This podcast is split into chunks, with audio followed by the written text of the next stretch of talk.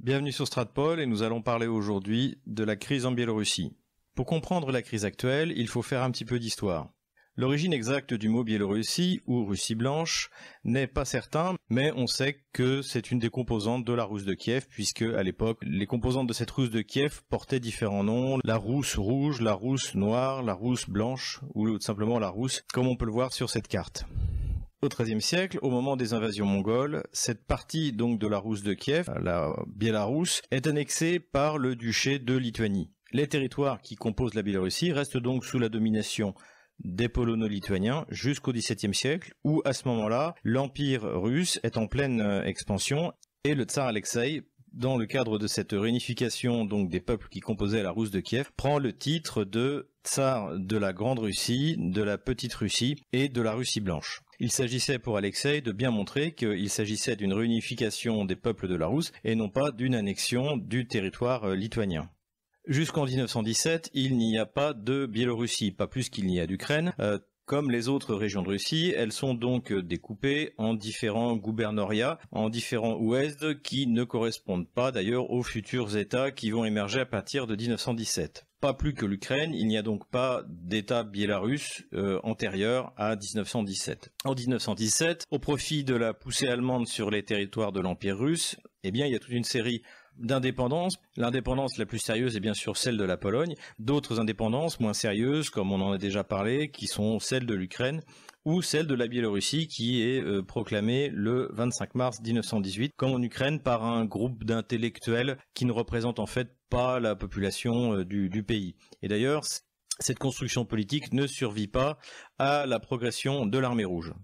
En 1921, le traité de Riga, qui met fin à la guerre entre la Russie soviétique et la Pologne, propose un nouveau partage de ces territoires et donc une partie du territoire biélorusse va être rattachée à la Pologne tandis que le reste est inclus au sein de ce que les soviétiques créent comme étant la euh, République socialiste soviétique de Biélorussie.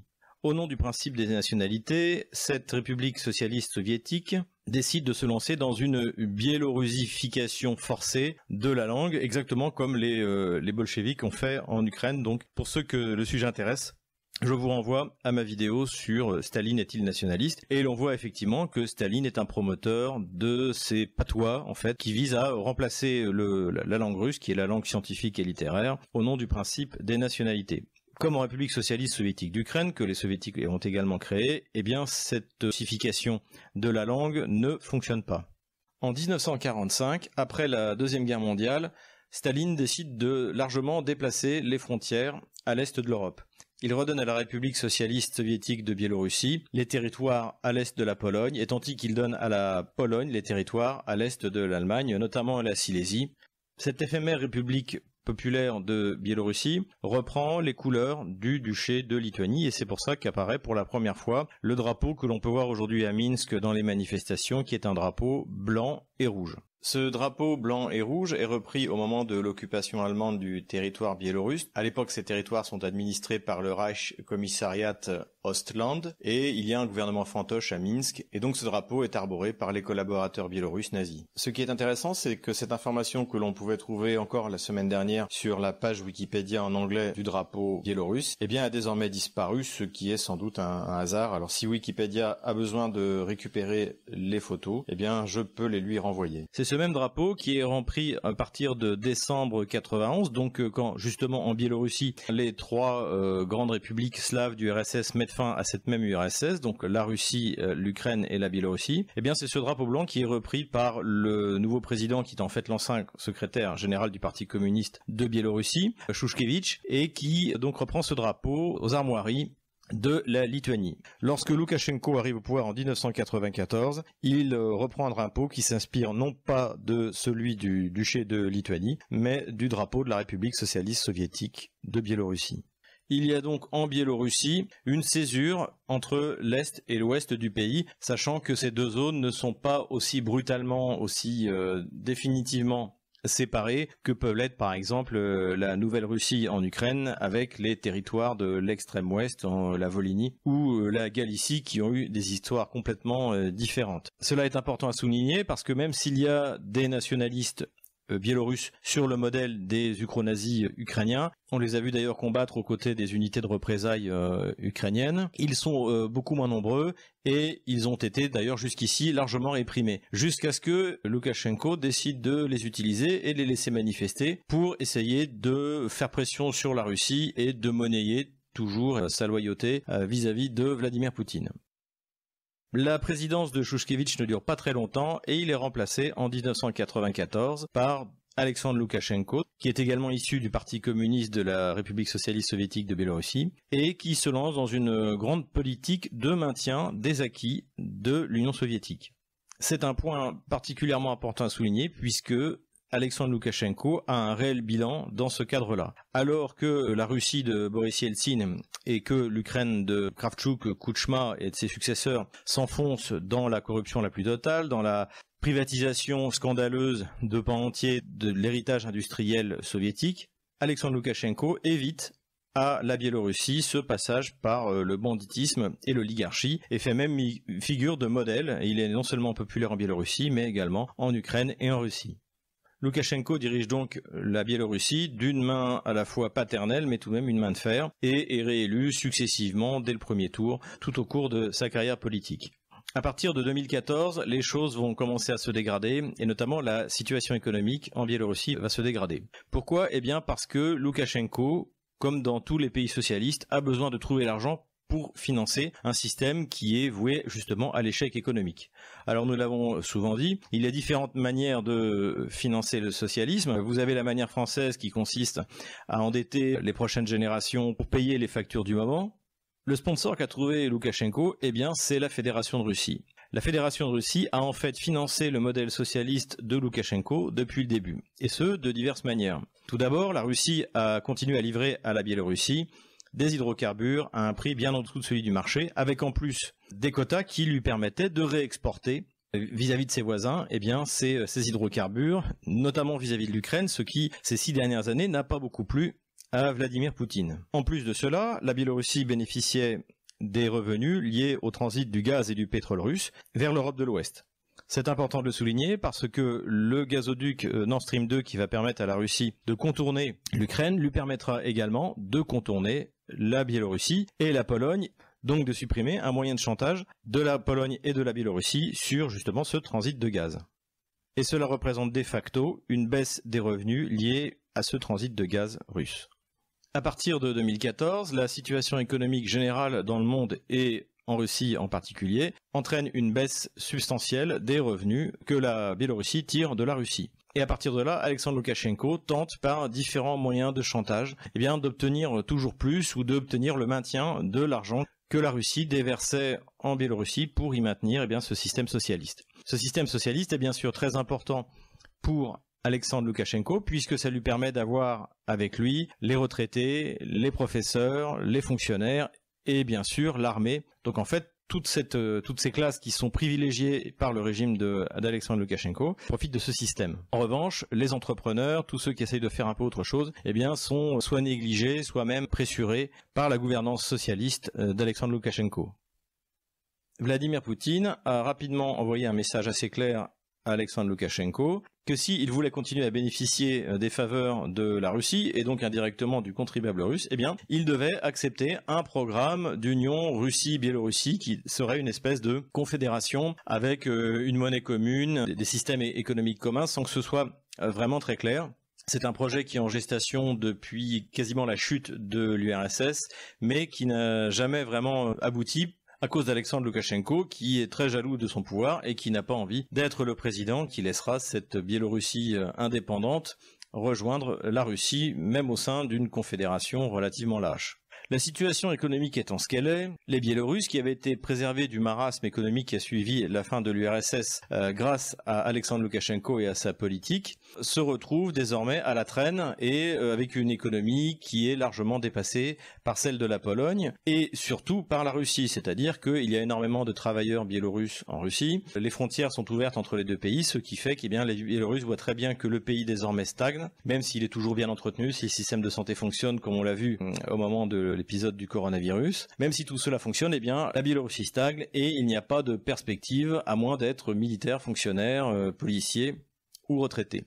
C'est une des explications d'ailleurs de la jeunesse des manifestants que nous voyons dans la rue de Minsk actuellement. Il est important de souligner que ce mouvement n'est pas anti-russe. Et ce qui a été la grosse surprise pour Loukachenko, c'est-à-dire la protestation au sein des usines biélorusses, le confirme notamment. Pourquoi? Parce que dans beaucoup de ces usines, eh le client principal ou le partenaire principal est la Russie. C'est d'ailleurs là que les protestations sont le plus dangereuses pour Loukachenko, car elles sont sociales et non pas politiques. Ces usines qui sont à la fois des usines euh, automobiles, de tracteurs, des raffineries, des usines d'engrais sont de plus en plus exposées à la concurrence internationale, y compris celle de la Russie. Et comme ce sont des euh, anciennes structures soviétiques, eh bien, elles sont de moins en moins compétitives. Encore une fois, on en revient sur le problème fondamental de l'économie biélorusse qui est le socialisme. Les ouvriers de ces usines ne veulent absolument pas du modèle ukrainien qui a conduit à la désindustrialisation de l'Ukraine. Ce qu'ils veulent au contraire, c'est un rapprochement avec la Russie pour bénéficier du pétrole russe dans leurs raffineries au prix auquel l'obtiennent les raffineries russes. Ce qu'ils veulent, c'est que leurs usines de tracteurs maintiennent leur part de marché en Russie. À noter que symboliquement, le Topol M russe est porté par une chaîne de mobilité qui est fabriquée par Maz en Biélorussie, une des usines que le président Loukachenko, dans son espoir de retrouver le soutien ouvrier, a visité récemment.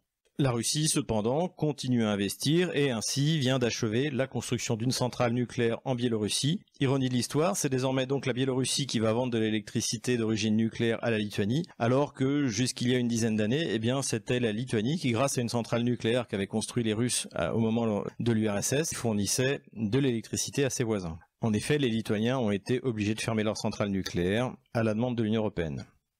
La tension entre la Russie et la Biélorussie a vraiment augmenté dans la perspective de l'élection présidentielle. À partir du printemps 2020, Alexandre Loukachenko, se sortant en difficulté, a commencé à enfermer tous les opposants qui pourraient lui faire de l'ombre.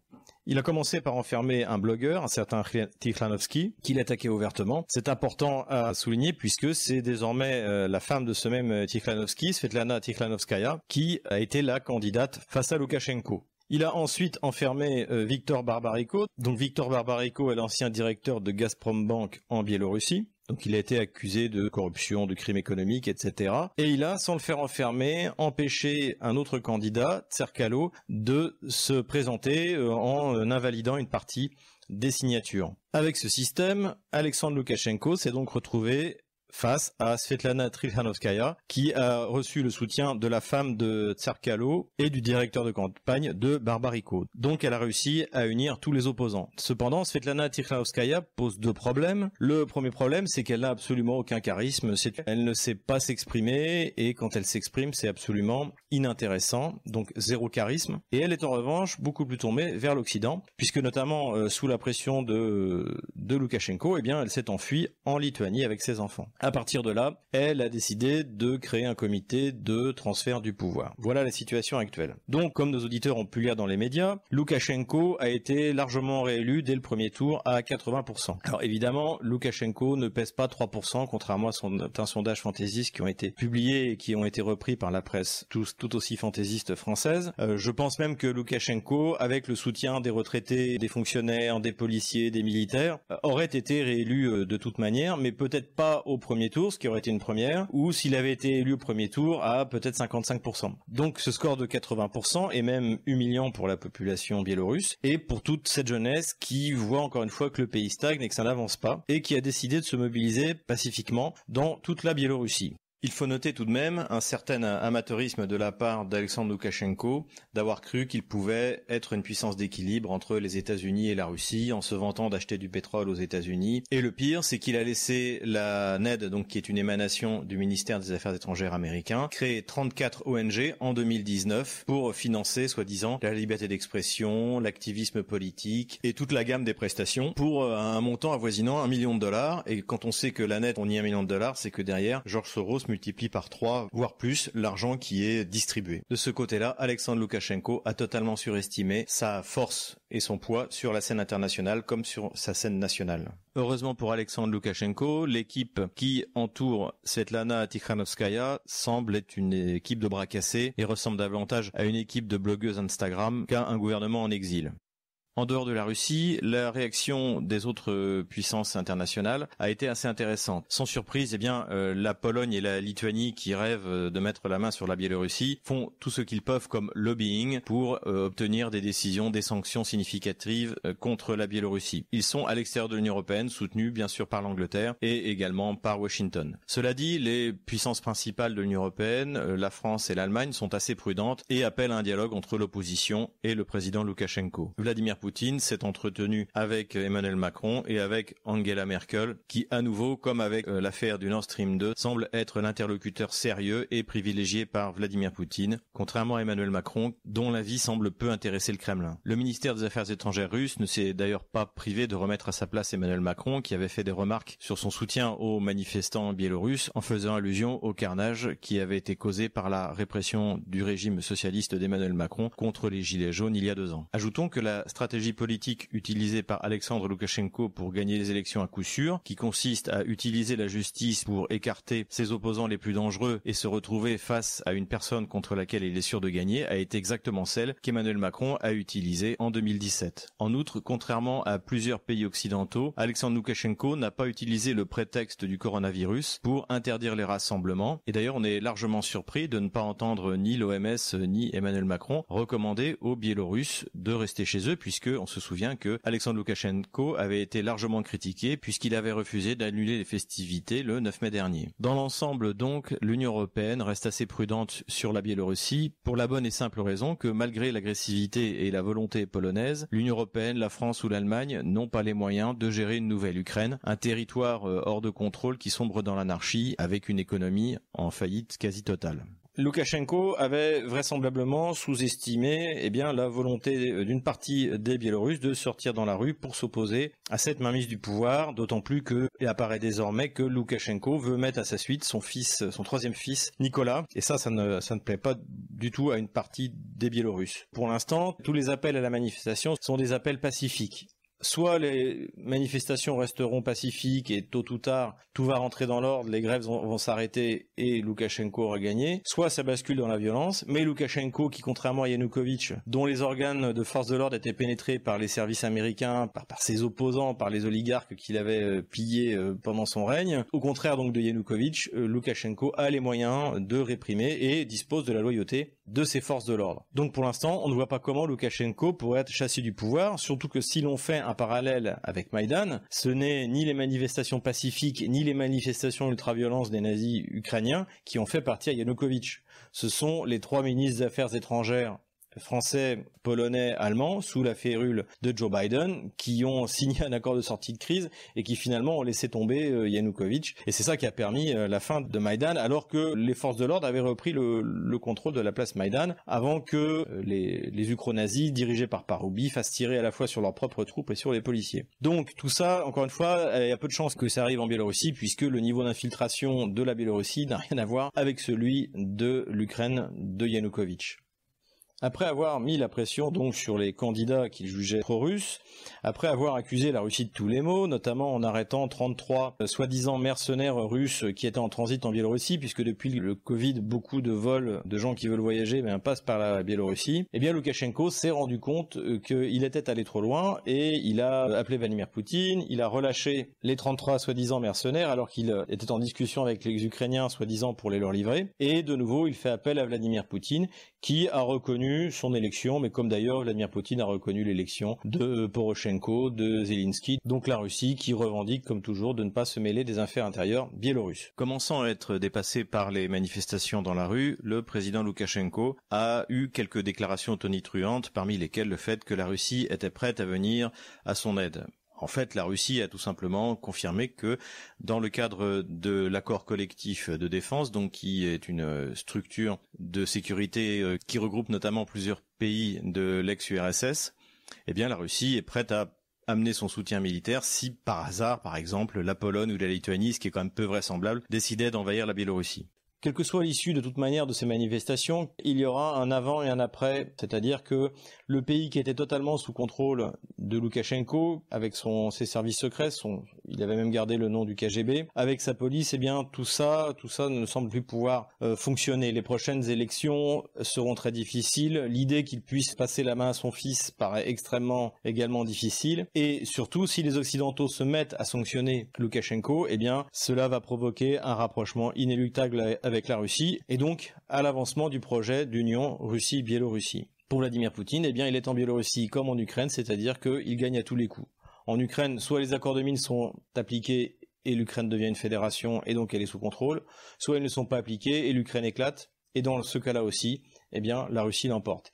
Ici, c'est pareil. Soit Loukachenko est renversé, et dans ce cas, la population biélorusse, eh se rapprochera de la Russie, puisqu'elle est majoritairement russophone et, russophile, malgré quelques, foyers à l'ouest, mais qui sont tout à fait contrôlables.